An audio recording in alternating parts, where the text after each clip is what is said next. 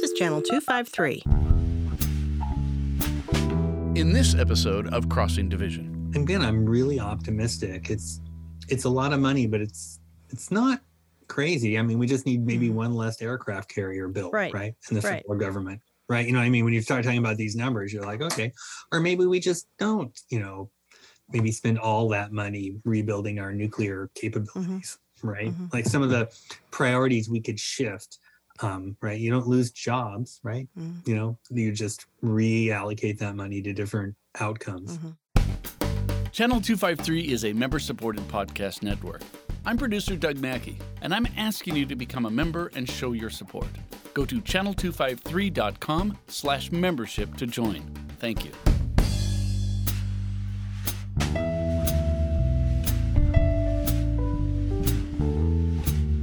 Hi, this is Evelyn Lopez.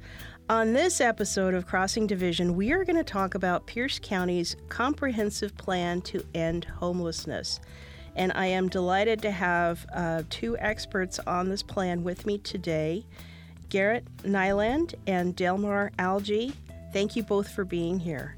Um, why don't we start? And I'm not sure which one of you wants to start. Start with introducing yourself and um, what your role is with regard to the comprehensive plan.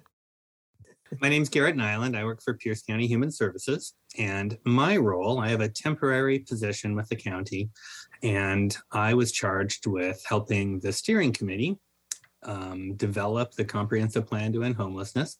And now, after that's been completed, and once it gets adopted, hopefully at the start of March, my role will be to um, oversee the implementation of the comprehensive plan. Okay. And Delmar, tell me about your involvement with the plan. Sure. First off, good morning, and thank you, Evelyn and, and Doug, for having us both. Uh, my name is Delmar Algie, as mentioned, and I am the Homeless Services Supervisor at Pierce County uh, Human Services. And so um, our particular team will have the role of the implementation of the plan. Um, we played a part in kind of designing the plan and really just assisting Garrett in all of the different needs, and, and not just Garrett, but the steering committee as well as the Homeless Coalition to kind of help to develop it. Mm-hmm. So, um, tell me a little bit of the background for the plan. And obviously, we have a significant problem with um, folks who are living outdoors who are unhoused. And I would say, um, you know, up and down the West Coast, I see a lot of that in the cities. So we're not unique in that. But um, tell me about how uh, Pierce County decided to try to approach this problem. I'll jump in on that. Okay. So, as a county, we have done, and the city of Tacoma and other municipalities have done a good job being responsive to funding and operating homeless programs based on our funding needs. We've done a good job paying attention to best practices, paying attention to, you know, what's really effective, what's cost effective, um, almost on the cutting edge of when uh, an intervention, a way to help someone looks promising, um, really taking a look and changing the way we do things to incorporate it. However, that doesn't get you to the end of homelessness. What that does is does a good job of using public money to serve people that are experiencing homelessness. But we were really only increasing the size of the programs as resources became available. And in Washington State and Pierce County and Tacoma, homelessness is is driven primarily by the lack of housing, right? So um, we have such a tight housing market that it really creates this strain. When you look across the country, the communities that have homeless crises, right, not normal homelessness, but homeless crisis, have really a, a lack of housing. And so that's exacerbating the problem to the point that our resources are woefully inadequate to meeting the needs. So we still do a good job of serving people. We just don't do a good job of serving all the people. and nobody's tasked with that. Or before this plan, nobody was. So a couple of folks on the Homeless Coalition, I was one of them, um, were basically saying, well, if no one in the community is going to be responsible to end homelessness, it's going to be us. Mm-hmm. And that was a terrible idea. Um, but it was sort of driven by the sense that we weren't looking at the scope of the need and the services we are providing, looking at the gap and attempting to get resources to meet that gap. It's not that we weren't as a community aware of that, just nobody was responsible. Mm-hmm. So when we sold this to the city of Tacoma Council, to the county council, they were supportive of it. But Derek Young at the county council said, that's not your job, that's the county's job. And so they basically took it and ran with it. They put a steering committee together and really um, set this goal of ending homelessness within within Pierce County and being wanting to be held accountable to get there Mhm. and wanting to resource the system to get there. And I've now officially forgotten the question. That's all right. You've given me the background. Well, one of the things I think that is um, really important in having this countywide approach is just as, as you've mentioned, what we've seen or what I've observed is that you'll have city by city by city plans. And I'll be honest, sometimes the plans are how can we get these folks out of our city?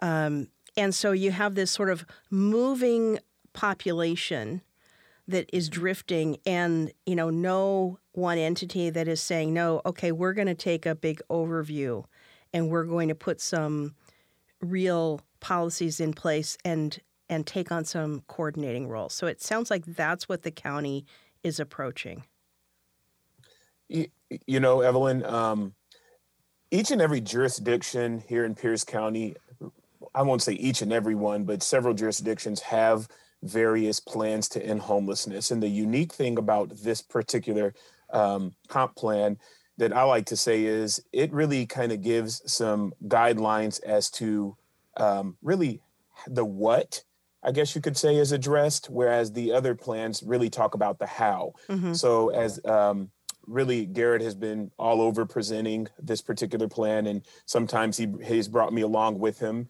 and others, and it really digs into the um, the the the needs as to what it's going to take to really kind of overcome and to really take the next step into really addressing the macro problem of homelessness.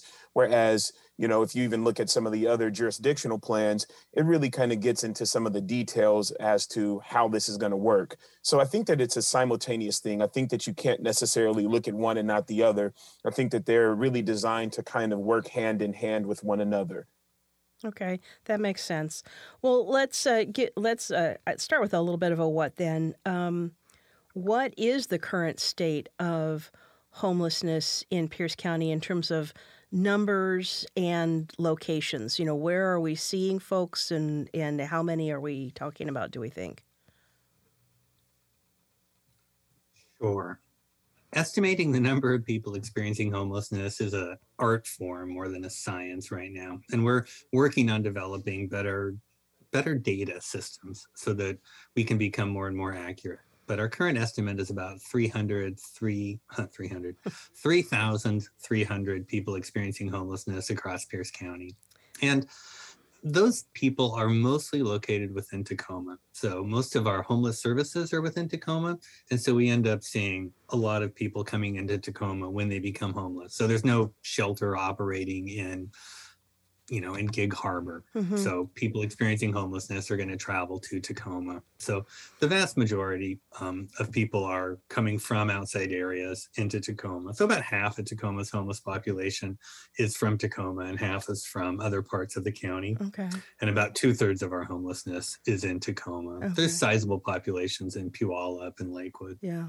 and those are the big areas where people are coming from. It's Puyallup, Lakewood, Parkland, Spanaway, um, and Tacoma. Tacoma is the largest number of people. Ident- to get that, we ask people lots of questions, including what was your last permanent zip code? And we also ask, where did you sleep last night? Right. And those two data points can get us some inflow and outflow statistics. hmm Do you think if there were um, more options, let's say in some of the areas outside of Tacoma, I mean, let's say Gig Harbor, for example, if there was a shelter option there, uh, would people, I mean, this is an obvious question, people would choose to stay there rather than come into Tacoma, wouldn't they? You know, that's something that's actually highlighted in the plan is to uh, perhaps expand some of those shelter options into other jurisdictions um, outside of the city of Tacoma. We don't want to necessarily be Tacoma centric and just really kind of overburden that particular area with all of the different uh, homeless agencies and shelter options. We want to definitely be able to be intentional to address the needs of the overall county in, in areas that um, are really outside of Tacoma. So that's something that, you know, in, in writing the, the, the comp plan, I'm sure Garrett and, and the steering committee were, were extremely intentional on, intentional on and uh, really want to address that and, and how we kind of move forward.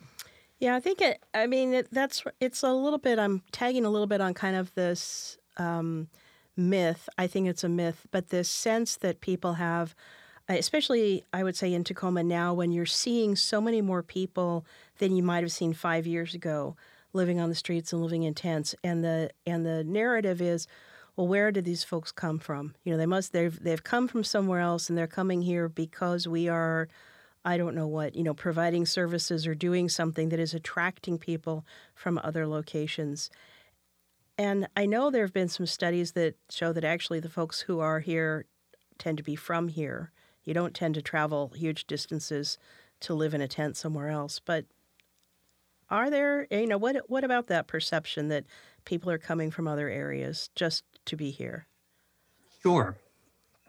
So there's not great research nationwide about this, but there is some. And that basically says if you have an amazing homeless system, you might see single digit percentage increase in people coming into your community. And that's because, for the most part, we tend to go when we're in crisis to places where we have support structures. And so, if you do see people come from King County, and they do, right? About 10% of our homeless population identifies they were last permanently housed in King County. They tend to come here because they're from Tacoma or they have friends in Tacoma.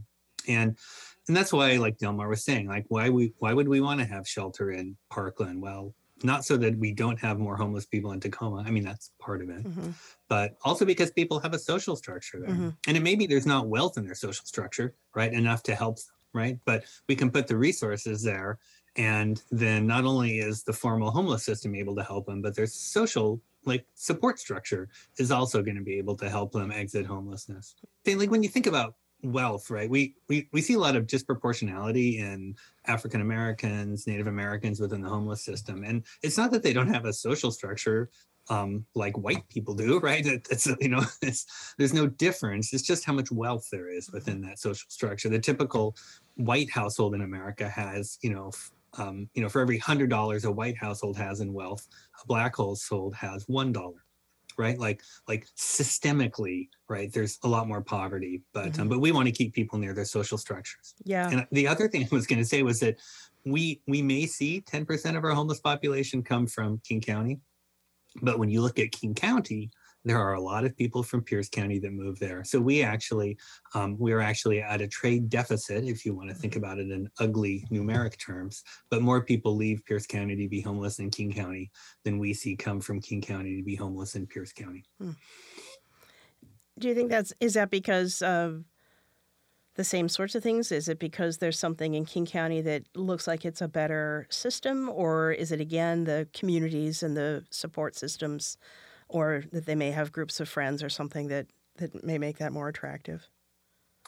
I, I would say that it's a very tailored thing. Uh, we, we, can't really speak, especially because that that percentage is is so small. Mm-hmm. Um, I, I, don't want to just speak in general for that whole uh, you know group of people that are are beyond transient but transient into other counties um, just because as garrett mentioned you know lots of research has been done um, to kind of break down different demographics and different types of people that are experiencing homelessness and so various reasons would um, mean that they would would uh, actually um, you know be transient and transport to other areas and it could be because of their particular network um, it be, could be because of their the resources that are there. Um, some people do um, hear that myth that there are better resources and, and, better systems in other areas, so therefore they do their very best to make it there. But um, you know, different reasons for different people, and and I I, I just don't want to speak, mm-hmm. you know, in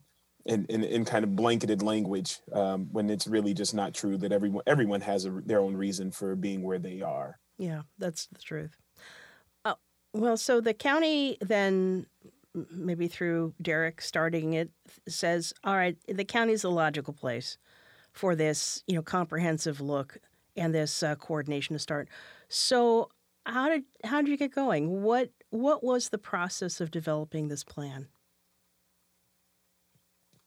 Well, the county council charged human services with putting a group together of basically community stakeholders, representatives from the city of Puyallup and Lakewood, from the Puyallup tribe, from the city of Tacoma, from the business community, people with lived experience of homelessness, people in the affordable housing realm, right? So this kind of band of people that understand communities and also understand um, the importance of working on housing and homelessness and asked them to put a plan together. There was also a work group charged specifically with developing a shelter plan.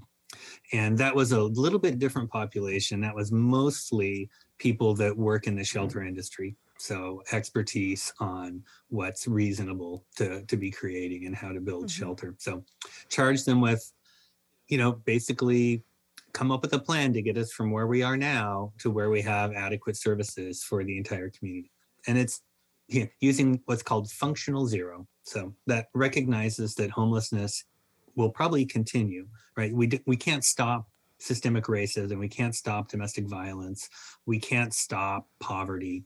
We can't stop um, a lot of you know mental health or some of the disability right that really can drive homelessness but we can react and respond quickly. So functional zero says the moment you become homeless there's a appropriate shelter bed available and at the same time there is a program to help you work on your permanent housing exit. Mm-hmm. so that's basically build a system that has enough of that to handle the inflow because we talk a lot about the size of the homeless population.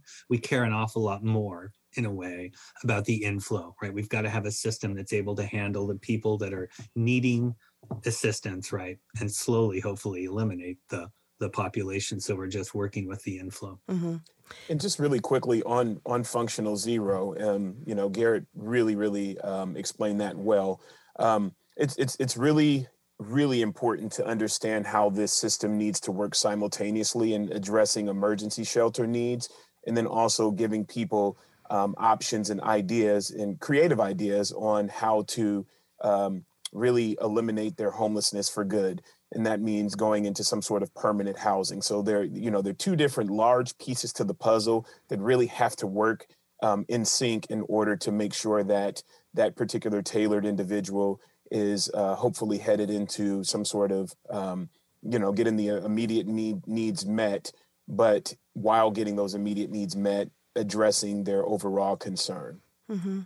So it sounds like you know if um, if your system is working optimally, what you would have is you have a person who, you know, optimally maybe is struggling. You know, who is thinking, I don't know how I'm going to make my rent this month, or I'm going to be evicted, and that person knows who to get in touch with at at some central core spot to say, I'm struggling, I'm having these problems, I'm facing homelessness, I don't have the resources, you know, I don't have a family member I can go live with or something like that. What options do I have?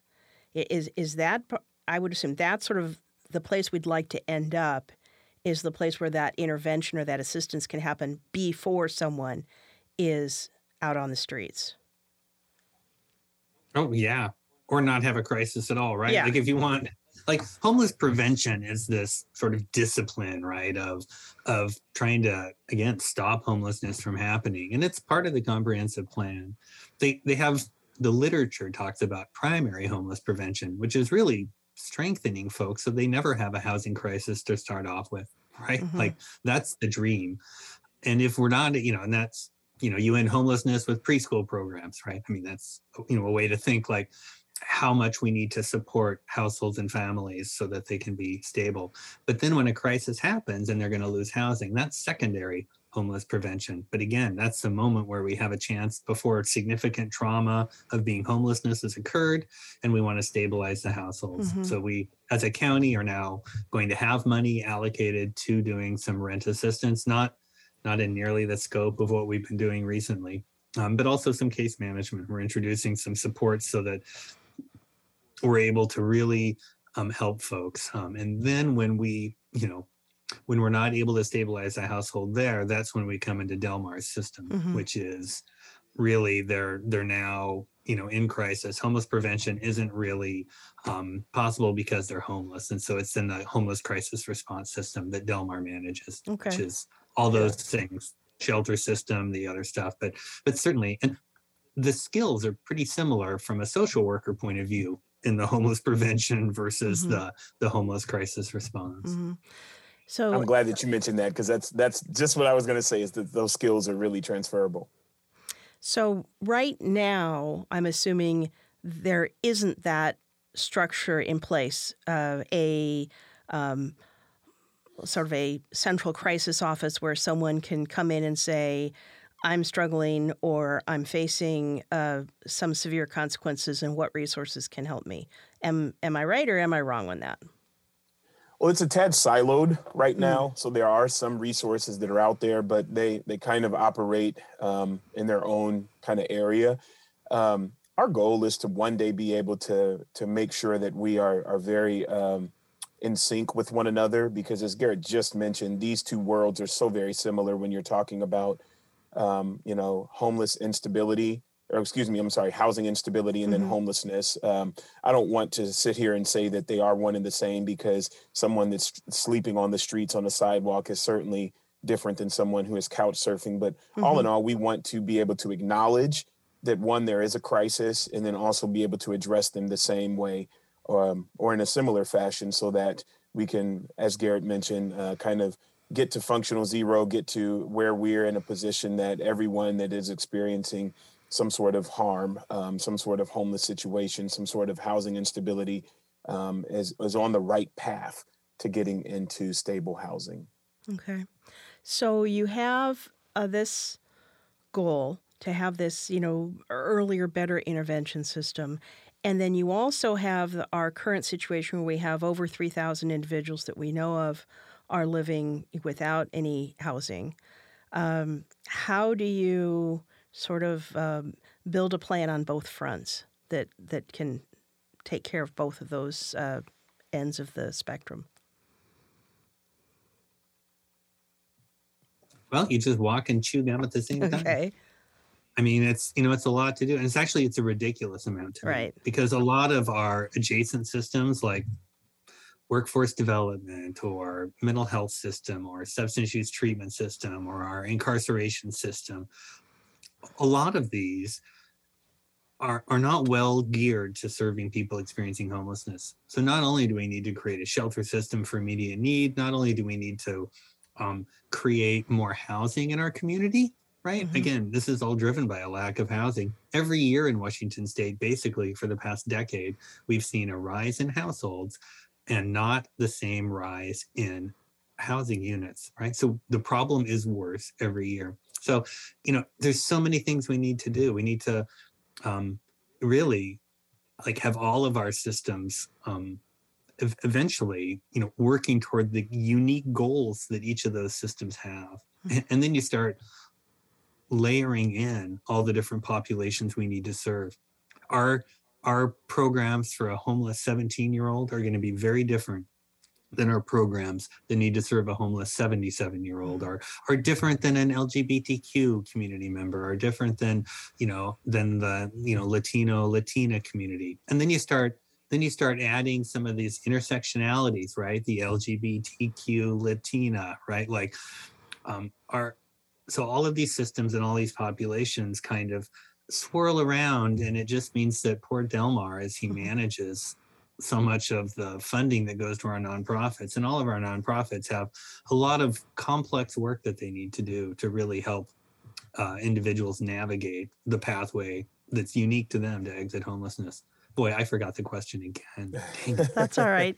Well, let me take a break here, and then when we come back, we'll get into the plan since we've been sort of talking about the background to the plan. Okay? Sounds good. Hello, I'm Evelyn Lopez, host of the Channel 253 podcast Crossing Division. This episode of Channel 253 is sponsored by Microsoft. Microsoft is proud to support Rainier Scholars. Rainier Scholars believes that all students deserve an equal opportunity to excel academically and become our next community and business leaders. And now they're in the 253. Rainier Scholars Tacoma is a long term college readiness program for underrepresented students of color in the Tacoma community. They recruit in the fourth grade, start working with students and families the summer before fifth grade, and walk alongside them through college completion with the goal of graduating with minimal debt. Do you know a student who should be part of the first Tacoma cohort? Recruitment is now underway. Microsoft and Rainier Scholars share the desire to cultivate a growth mindset and believe every student deserves the opportunity to achieve more. To find out more about Rainier Scholars in Tacoma, visit rainierscholars.org and click Tacoma. My thanks to Microsoft for their support of Channel 253 and Rainier Scholars. Hi, we're back. So, before we get back into the Pierce County Comprehensive Plan to End Homelessness, I'd like to urge you to consider joining Channel 253 as a member. Membership is $4 a month or $40 a year, uh, and it allows us to produce these podcasts where we try to dig into interesting local social and political issues. And we would love to have you as a member. Okay, time to talk about the plan. What is the plan?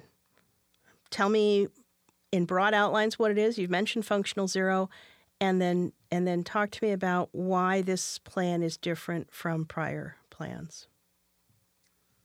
Well, I'll start off with why it's different than prior plans. Prior plans have so we have the Continuum of Care, which is a, a group that helps direct the funding that comes from one of the federal government revenue streams. They have a five year plan to address homelessness. The county has a five year plan to address homelessness. City of Tacoma is working on a plan to address homelessness.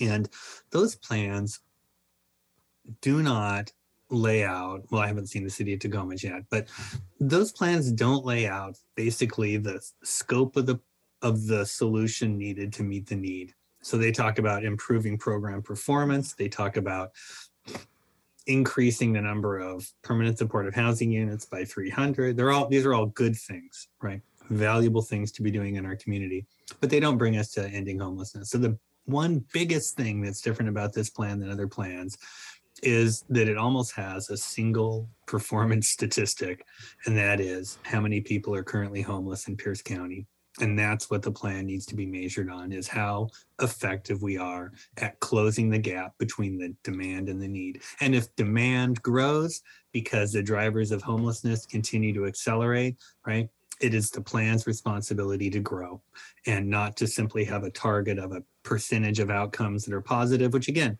really good things. Mm-hmm. but that's the scope of the plan and the goal to close that gap. And particularly some action plans around particular populations. There's a there's a methodology in it called targeted universalism, which um, was something that uh, Courtney Chandler with Associated Ministries brought out as a, a really interesting idea, and we really ran with it. And that is, you have a universal goal, ending homelessness, and your pathways to reaching that goal can be different. And so we need to design around that. And so the plan has looking at populations. How are we doing with the Native American population? How are they perform? How's our how are our programs performing for them? Um, are they actually entering our programs? Or are they simply not, you know, culturally capable of being an effective, you know, partner for someone as they exit homelessness?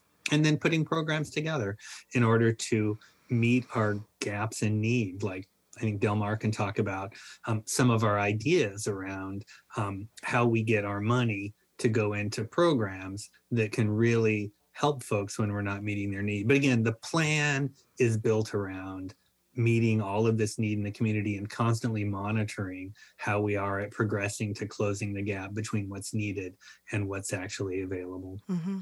So, Delmar, tell me how this works in your reality. What would change in your world if the plan is implemented? So um, when the plan When. is implemented, we, we certainly want to speak in, in wins rather than ifs. Um, you know, it'll, it'll put a, definitely a lot of work on our particular team, the influx of dollars that will come about, and then just the intentionality on kind of where those dollars go and how it's um, being, you know, measured in, in the different performances. And so um, we're doing tons behind the scene to make sure that um, we're you know living in a world of, of equity and making sure that you know as garrett spoke to targeted universalism we're really identifying where the most need is in the various populations um, and then how to be very intentional on, on how to address them. So we've done um, some really really cool things behind the scenes. As, as i mentioned or actually i haven't mentioned we're focusing on what's called the cultural hub which is soon to come out and that is you know focusing on uh, BIPOC or, or different um, um, minority agencies being able to step up and do the work of homeless services. And the theory behind that is, you know, um, being in the community, you, uh, you you may have a business that sees a lot of homeless people, uh, but they don't necessarily have the skills uh, to, to to really address it and help those folks the best way that best practices teach us. Uh, so in order to be able to give, we're, we want to have it to where it's streamlined so that they have the skills to do it. Um, you know and, and again that's a result of that targeted universalism piece is saying okay let's make sure that these particular places have the ability to apply for federal dollars um, state dollars and, and local dollars. And you know once they are a recipient of those have the actual skill set to address the needs of that particular population. So we're doing some really really cool things around that. And um, that all ties back into the the comp plan. Mm-hmm. Um, what is needed to turn it from an if into a will? What needs to happen to make this plan a reality?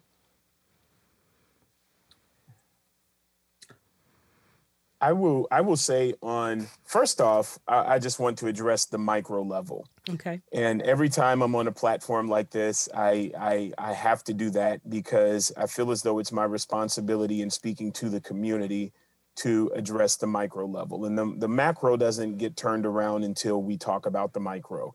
And the micro, of course, is, you know, whenever you see someone who is uh, obviously suffering from homelessness, just to kind of change your mindset around and to understand that that is someone's, you know, mother, sister, brother, father, um, and then just to kind of treat them as humans. And so, um, in addressing the micro level, that then allows us to um, really kind of take a deep breath and focus on the macro level and just trying to implement the things that will be helpful um, to to kind of turn this thing around. So, on the macro level, first and foremost, the main thing is to you know get the plan adopted and to to be able to say we actually have something that's concrete and in writing and um, a guideline or a map or what have you that is going to help us to to get to functional zero.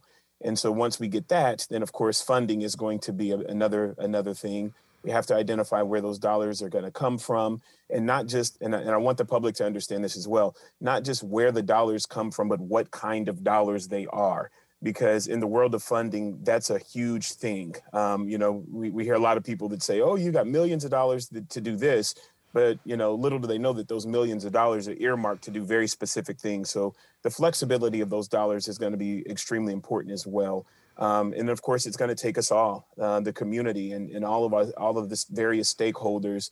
And when i say various stakeholders going back into the micro you as a citizen you know we're all stakeholders in this. It's going to take everyone to do their part in order to end homelessness. It's going to take our part as funders to make sure that the funds are distributed to the the the most professional and best agencies to do the work. It's going to take those agencies to have accurate and professional folks to um, you know adhere to the different standards and move forward in doing the work. It's going to take us all. You know, it, it's going to take our our, our county council, our, our various city councils in order to really buy into the plan and really buy into this being a, a, a social crisis so that we can um, one day end it all. Mm-hmm. I, think I'll say I think that's hard for um, political entities to do. You know, to really focus on a long-term plan and not just commit the resources to it, but continue to commit that this is going to be the priority. I think it's it's so every year the political body, be it county, city, or statewide legislative, is faced with more requests. You know, I've got a great idea to do this, or here's another thing that we need to do. And I think it's hard. I think it's going to be very hard for the county to um, commit to a course of action that is going to make this a, a, if not the highest priority, but at least from reading the plan. I mean, I think that's what needs to happen. Am I am I wrong? Is it less than that? That's what I see. So you know what? Um, it's it's interesting that you say that really quickly. I know Garrett's probably burning to talk too, um, so I won't hog the airtime. But going back to my point about the micro, it's so interesting to get um, so many different perspectives change from so many important people. You know, oftentimes I would say various times throughout the week, I will get an email from a, a county council member that says, I was driving down Yakima Avenue and this was this is what I saw. Um, or, you know, an elected official that will say, um, you know, I was standing in line at the Walmart and this is what I saw. And once it becomes real to you by one single individual or maybe a few, um, that can kind of change your perspective on things. Or some folks even have family members that say, you know, and then they say, I've got a, a sister that's experiencing homelessness mm-hmm. that is living under a bridge somewhere. It, it becomes a it becomes a priority, you know. It it and then that that then shifts into a macro response because of someone's tailored micro experience.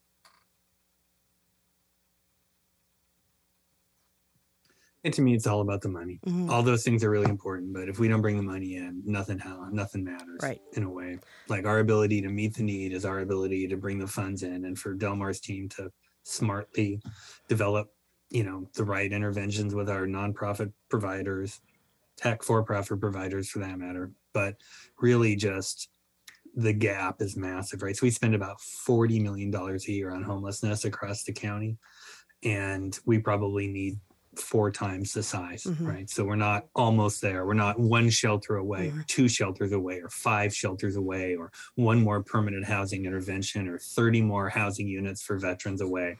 We have massive needs in terms of resources. And that's that's not even our capital needs. That's not even our affordable housing needs. So King County McKinsey Group did some really interesting research on how do we close in King County? How does King County close the affordable housing gap?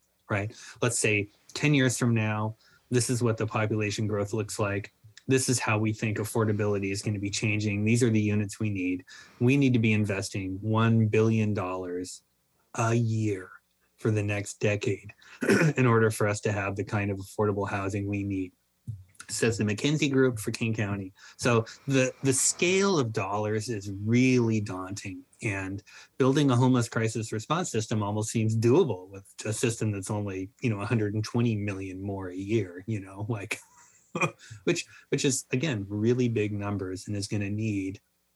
You know, it's not a bake sale. It's right us going to the federal government and to the state government. It's us dipping into some places we haven't dipped into before. Mm-hmm. You know, maybe significant more investment from philanthropic, maybe the business community works. And again, they do this already, right? It's not as if these funding sources aren't being used, but but maybe maybe with a really coherent plan, a plan that's based in data, a plan that is transparent, a plan we're accountable to how the money's used. Maybe all of us having the same ask so that when we you know when we bump into jake fey when we bump into marilyn strickland we're all saying the same thing hey how's that extra you know 19 million dollars a year for shelter coming mm-hmm. you know congressman strickland like and if i say that and if you say that and if mayor woodard says that and if the mayor of lakewood says that and if and if you know her cousin says that um, maybe we'll be able to really um, get our community and our struggling neighbors the resources they need mm-hmm. to meet the micro problem right? Like we we don't solve the individual's problem without the resources. And the resources are in play in good programs now. There's not there's not money to be saved by being more efficient here right? I mean obviously there's always little bits right. but not not the scale. Right. So you can squeeze a little bit out of the corners maybe and that's a maybe. But yeah to get from from reading the report it's a said like 117 million additional dollars a year continuing. Mm-hmm. So let's round up. Let's say 120 million. Have uh, has your group identified any pots of money that that might come from over time? I mean, I hear federal government. I think that's very logical. I think state government. That's right. You know, I mean, the state has all the skin in this game. This is a, this is a statewide problem, although more intensive, I would say, near the bigger cities. But um, you know, are you getting a sense that there's recognition out there that there's going to need to be some influx of serious money? I think we know that there needs to be that influx of serious money. And I think we know where the probable places we want to hit up are. How that plays out, I do not know. Mm-hmm. This is it's almost it's almost new mm-hmm. in a way, right? That we're not taking a project and looking for the most probable funder. We're taking a gap in need and asking our funders to step up what they're doing. And you know, when you're talking to the federal government or even the state, you are you're not really asking for an earmark for yourself. You're asking for us to do better across all of those places because a homeless person in Pierce County doesn't matter more than a homeless person in you know Grants County, mm-hmm. right? Like, like I want those resources to be going everywhere, and the fact that we have our you know that we have our plan together, I think is going to help us serve our community better. Um, so, I and you know philanthropic is part of the steering committee you know part of the group that helped put this plan together. And so they're they're aware of what the needs are and looking at what maps best to how the members of that community and you know pierce county want to be involved. And so i'm again i'm really optimistic it's it's a lot of money but it's it's not crazy i mean we just need maybe mm-hmm. one less aircraft carrier built right, right in the federal right. government right? You know what I mean? When you start talking about these numbers, you're like, okay, or maybe we just don't, you know, maybe spend all that money rebuilding our nuclear capabilities, mm-hmm. right? Mm-hmm. Like some of the priorities we could shift, um, right? You don't lose jobs, right? Mm-hmm. You know, you just reallocate that money to different outcomes. So let's imagine the plan is adopted, um, that that it's a go that the money uh, has been identified and is coming in. How does it change how things look in Pierce County? What do you, if you look out several years after several years of this influx of money? What do you think people would see? Would we see we'd see some homelessness probably, but what what would life be like? Well, going back into the term of being functional 0 mm-hmm. um, functional zero again means that every single person who is experiencing homelessness has a bed to go to. Um, and so, does that mean that that person is forced to that bed? It does not. But it means that we have, you know, we're talking about inflow and outflow. We want to make sure that we have the appropriate um, design to handle the inflow.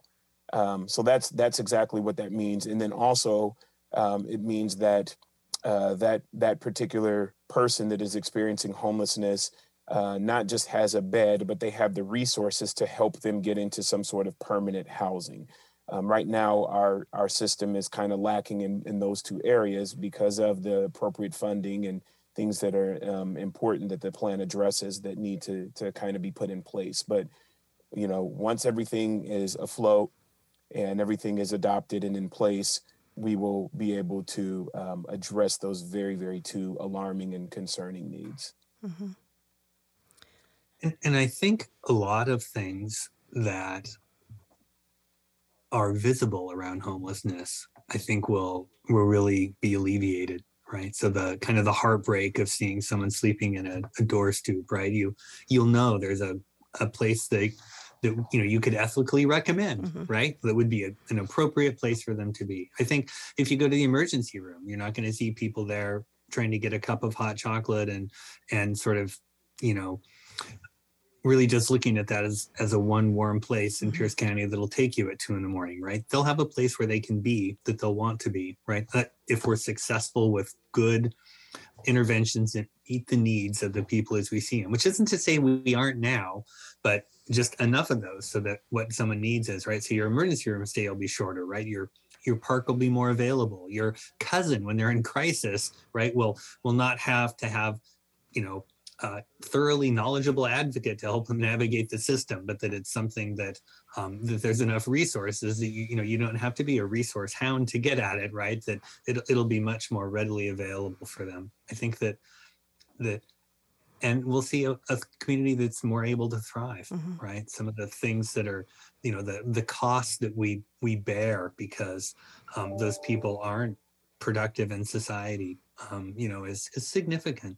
Hmm So this, not to mention their quality of life right? Yeah. like, you know, so i work with the numbers but you know i visit encampments all the time. I spend a huge amount of time working out of places with shelters right? All of these people are and delmar does this so much better than me but like they're all you know living human beings that i love to be around because we're all just people and that and helping them have you know knowing where to go to the bathroom. The amount of mental energy you spend not knowing where to go to the bathroom when i have to go to the bathroom and i'm taking the bus downtown right? Like it's stressful. Mhm. like and i've got a bathroom at home. I'm not talking about 24 7 i'm talking about my 30 minute bus trip Mhm. and i had two cups of coffee before i left and i shouldn't have. Like that stress is 24 7 for someone living on the streets and just knowing that we can help alleviate that so they can work on what they want to you know it's exciting. Mhm. hope right where we're going to be in five years. Yeah. So this is a uh, this is I think this is a really admirable and exciting long term plan, but it, it is going to take time and money. What are some things that people can do now that are helpful? Do you think? So, you know, um, I kind of figured that this question was going to come, and I, you know, I thought pretty deep about it. And um, again, kind of going back, of course, into the micro and, and how you even view folks is, is really important. I think that's psychologically probably the most important because if you view a, human as a human rather than someone that is either disposable or just made some mistakes in their life and they're there because of those mistakes and, you know, um, you're, you're going to change your mindset. But also, just to kind of get into some of the tangible things that you can do, um, you know, there are existing shelters that are out there, and just to kind of help, um, you know, to know what those resources are. There are different outreach teams that are out there, and just to kind of be able to reach out to them and, and let them know. And there are some professionals that do what are called homeless diversion conversations, and to be able to help um, an individual get into to something like that is going to be extremely helpful to them as well. And then, of course, just give them a cup of coffee if it's Mhm. cold outside, or give them a glass of water if it's hot outside, and just treat them like a human being. Those are the things that the community can do right now, until you know, um, waiting for this particular plan to be adopted. Mm-hmm. and i would say doing some kind of larger system like neighbor type of things so advocating for a shelter in your community your neighbors are becoming homeless right? If, if you think that they don't deserve service in their community I, i'd like you to walk through that a little bit. So you know where can my neighborhood serve these folks? I would say looking at ways that we can make housing more affordable in our community. So i live near proctor and my neighborhood is freaking out Mhm. about the increasing density. Mhm. and all i can think about is it's either you you know, either you build more housing or you have more homelessness. I think there's a real direct tie. And so um, really think about what what are the impacts of a changing community right? Like proctor okay it's changing. I get it. There's a little more shade because it's a tall building. I get it. But we're also doing our part in our community to create the housing that we need right? So housing has to increase in density.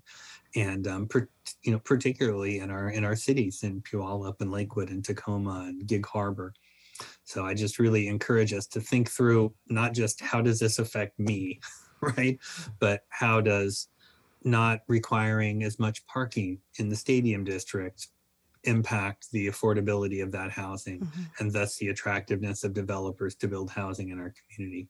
So those those ideas of our civic duty to to see right the housing needs of our community made available through you know zoning changes and things like that. Mhm. Those are tough to swallow sometimes, but I think have a big impact long term.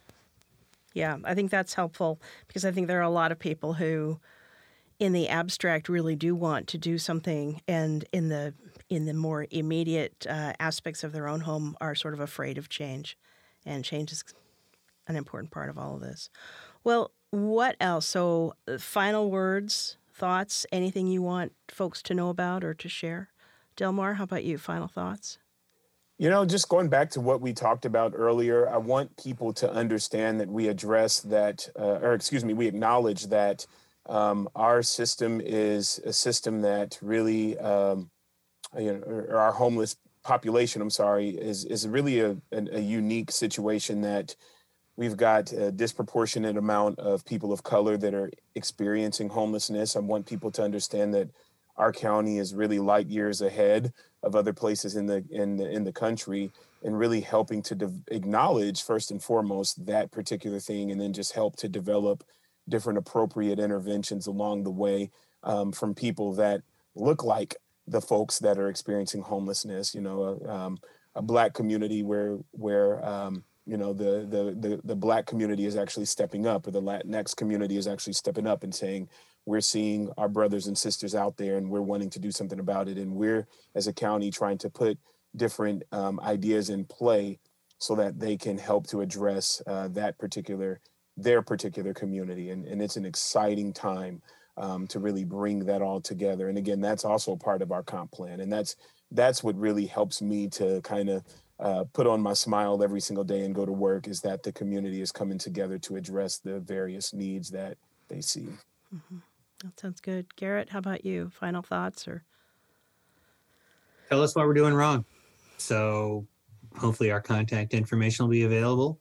If not, you can always find us at the county. Our goal is to serve the community. And we only know about things that aren't going well when you let us know. And we can, you know, we can talk about how our programs are, you know, best practice and this and that when we're when we're missing stuff, when we're not serving people well, when problems are coming up. We we want to we want to make changes right? This comprehensive plan isn't a you know set it and forget it. It's something where it's an iterative process. And so the more input we have right and that's you noticing things in your community you volunteering at the rescue mission or at catholic community services or the other 38 nonprofit providers and churches that are that are doing this work that love volunteers to run a run a fundraiser for them or to serve soup every week or right like edit a newsletter, right? That your skills, um, your skills could really connect you with the community and help us to learn what you know and what you're seeing so that we can build a professional system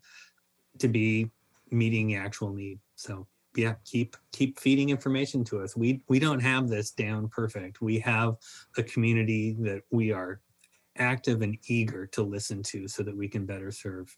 That's great. And yeah, I will put links to the comprehensive plan and to the um, various resources on the show notes. So people, if they're at the website, they can find that.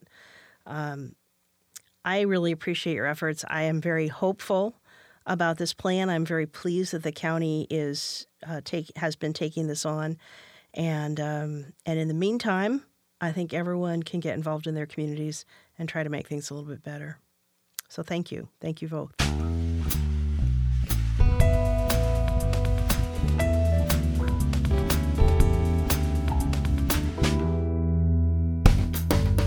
Did you know Channel 253 is member supported?